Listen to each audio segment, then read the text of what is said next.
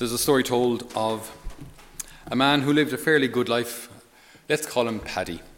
And uh, Paddy dies anyway, and he finds himself before the pearly gates. And St. Peter comes out and says, Paddy, how are you getting on? And Paddy says, Well, I'm feeling kind of dead, but uh, um, hopefully things will improve from, from here on. And St. Peter said, We have a new system here uh, up now uh, in heaven. To get you in, you have to get a thousand points. Okay, says Paddy, what do I do to get a thousand points? He said, So you tell me all the good things that you've done, and I'll tot them up, and if you get a thousand points, you're in. Paddy said, Right, I'll, I'll do my best. Um, I went to Lourdes twice, and St. Peter said, Yeah, very good. Okay, that's, uh, that's 20 points. 20. Um, I was I was married for 55 years, more or less, and uh, never once never once was unfaithful. St. Peter said, Yeah, very good, very good. 60 points. Um, and he said, Well, I uh, went to Mass every Sunday, bar about three, and then there was the COVID time when I couldn't go to Mass at all, but that wasn't my fault.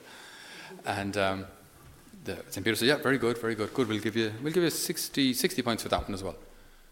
And he said, 60 points? He said, Sure, after going to Mass every Sunday of my life, be faithful to my wife, going to Lourdes. He said, At this rate, it's only by the grace of God I'll get into heaven. And St. Peter says, Bingo, you're in. it's only by the grace of God we get in. Only by the grace of God. We get into heaven not because we're amazing. We get into heaven because God is amazing. We get into heaven not because we're so fantastic. We get into heaven because God is merciful. That's how we get in. So, throughout our lives, like we have um, difficult lessons, lessons that we don't like, that cause us not to rely on ourselves, but to rely on Him. Now, these come in all sorts of shapes and forms. It might be academically we struggle, and so because of that, you know, we're kind of reminded that we're not all knowing. Now, the effect of that should be that I count more on God.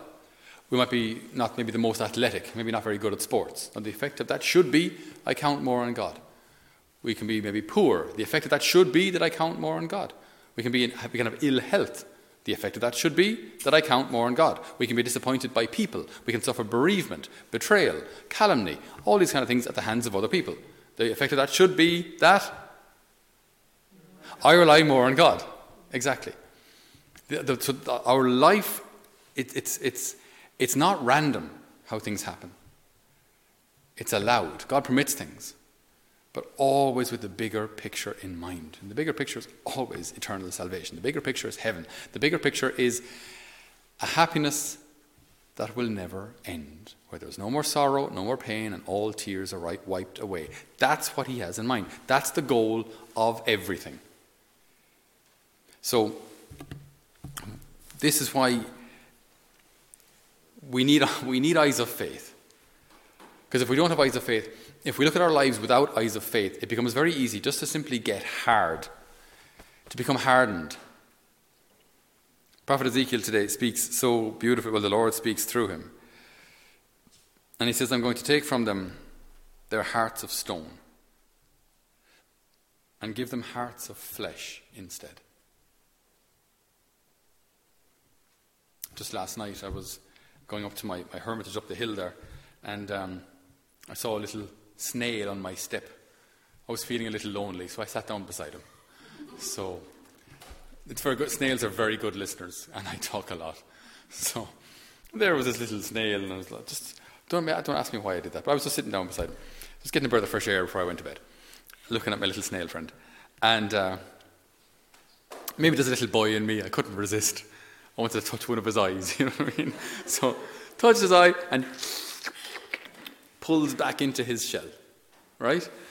And maybe I'm impatient, but like after 30 seconds, he still wasn't back out.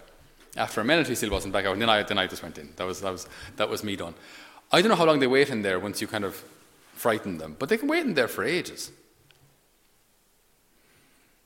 In our lives, when, when difficulties come our way bereavement, sickness, illness, betrayal, sadness, loss, poverty, ill health. We have a tendency to, to, to, pull back, to kind of protect ourselves, and it's understandable.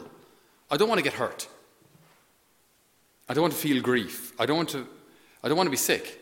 I don't want other people to see I'm sick. I don't, want, I don't want others to know I'm sick. So we, we, we pull back, we pull back. And uh, again, it's understandable. But what should not happen is that my heart gets hard.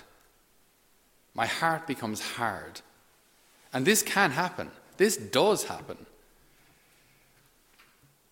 One of my first uh, missions, my parish mission, I did, I think was, I was six months ordained. So that would have been back in 2010. Uh, was up in Belfast. And there were a number of people involved in the parish who had grown up in Ardoyne, right, in, in Belfast. So they would have been, what, maybe 10, 15 years older than me at the time. So they would have been teenagers during the Troubles. Now, teenagers during the Troubles in Belfast, in Ardoyne, are you kidding me? What they didn't see, you know, RUC vans and bombs and Molotov cocktails and guns and house raids and family members disappearing into, into prisons for who knows how long.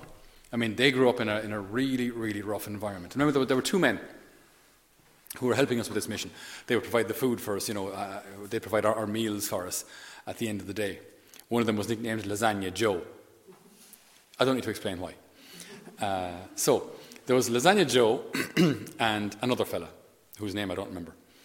Uh, they were about the same age. But the other fella looked at least 20 years older. And I got to know both of them during the mission.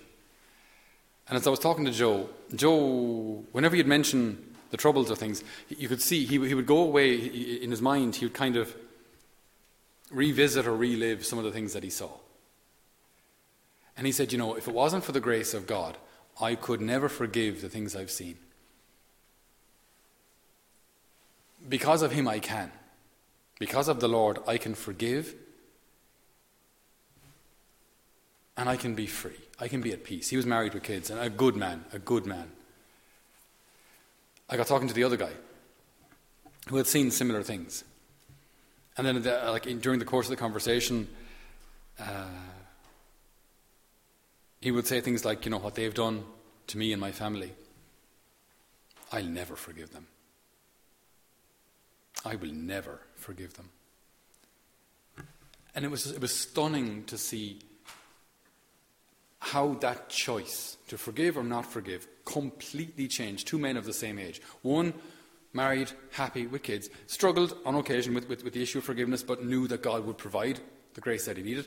And the other man was aging rapidly and bitter.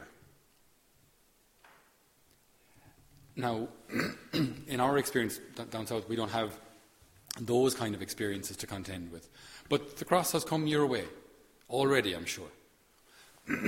within family, within marriage, within the issue of wills. Wills are just genie. Where there's a will, there's a war.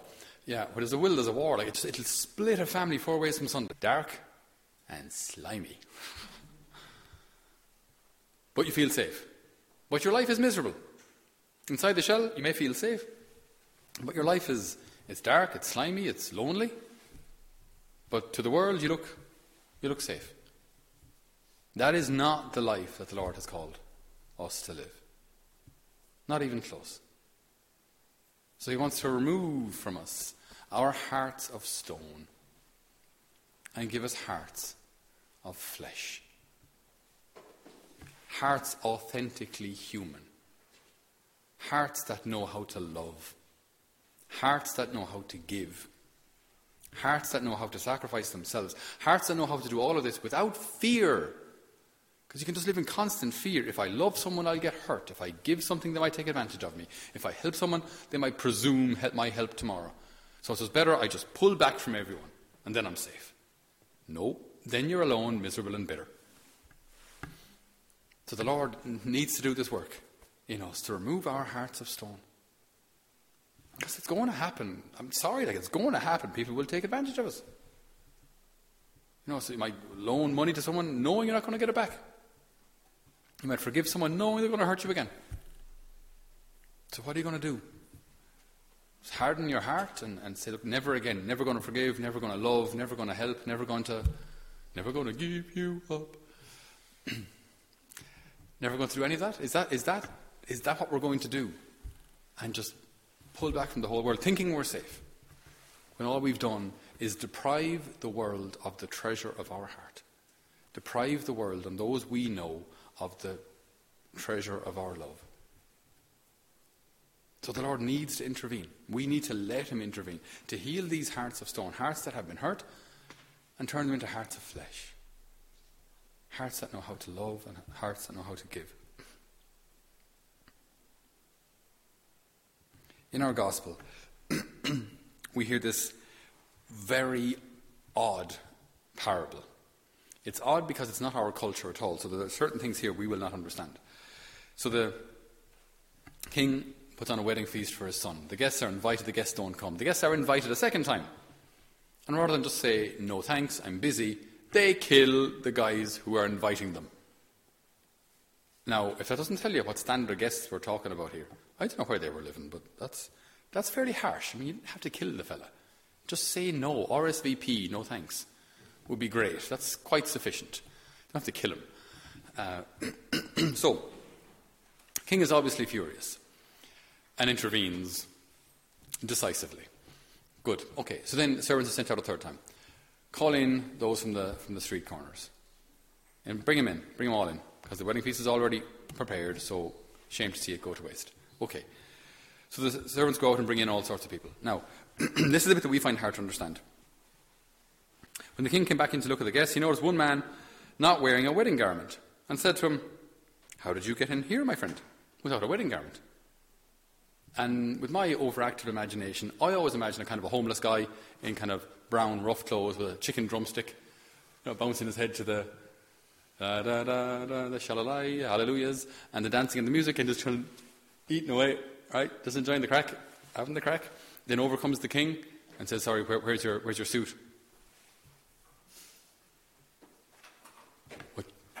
What suit? Like, I'm homeless. so there's one key bit of information here that if we don't have this gospel, won't make sense.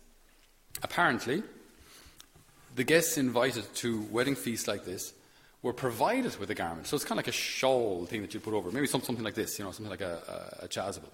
Because people would have walked through dusty roads or horseback or whatever it was. So they'd arrive kind of dirty. So this thing was put over them. So the wedding garment was provided for you. So if you're there without a wedding garment, it's because you chose not to have a wedding garment. You didn't want it. So you're rejecting the gift. And when he's asked about this, where's your wedding garment, he remains silent. He doesn't explain, because what's the explanation? The wedding garment was provided for you. All you have to do is put it on. And then the king's reaction again seems a little odd to us.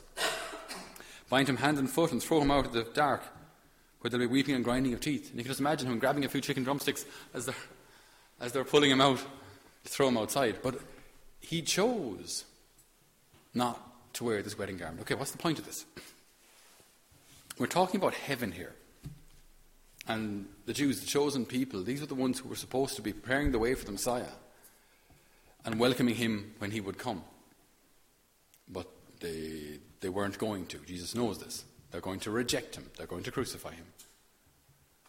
And then the non Jews, so those who weren't originally invited, if you will, the Gentiles, pagans, us, we were then invited. But we, in our turn, still have to accept the mercy of God. How does anybody get into heaven?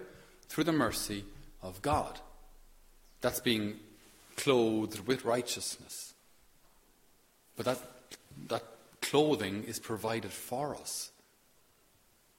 So, what do we have to do to get into this wedding feast? Accept the mercy of God, accept what's being offered to us.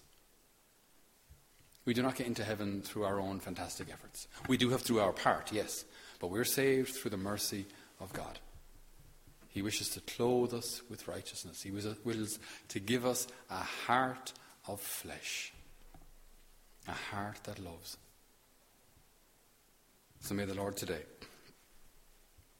pour clean water over us, wash our sins away, and that we might join with the psalmist as he writes A pure heart create for me, O God.